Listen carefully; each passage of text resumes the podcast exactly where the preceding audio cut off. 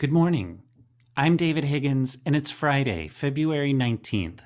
This is CQ Roll Call's morning audio briefing.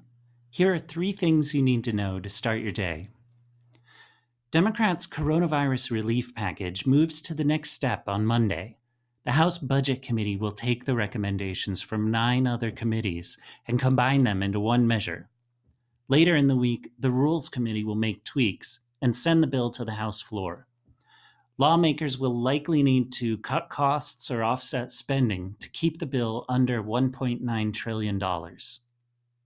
Next, President Biden plans to announce $2 billion for global vaccine access at a G7 meeting today.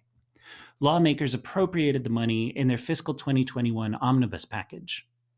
White House officials said Biden will call for countries to put more money into vaccine supply chain and delivery logistics. And finally, the devastating power outages in Texas have attracted the attention of regulators.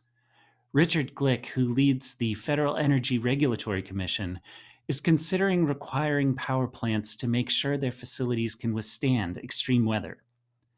FERC doesn't regulate the grid that covers most of Texas, but it does have authority over grid reliability across the country. Check CQ.com throughout the day for developing policy news. And for all of us in the CQ Roll Call newsroom, I'm David Higgins. Thanks for listening.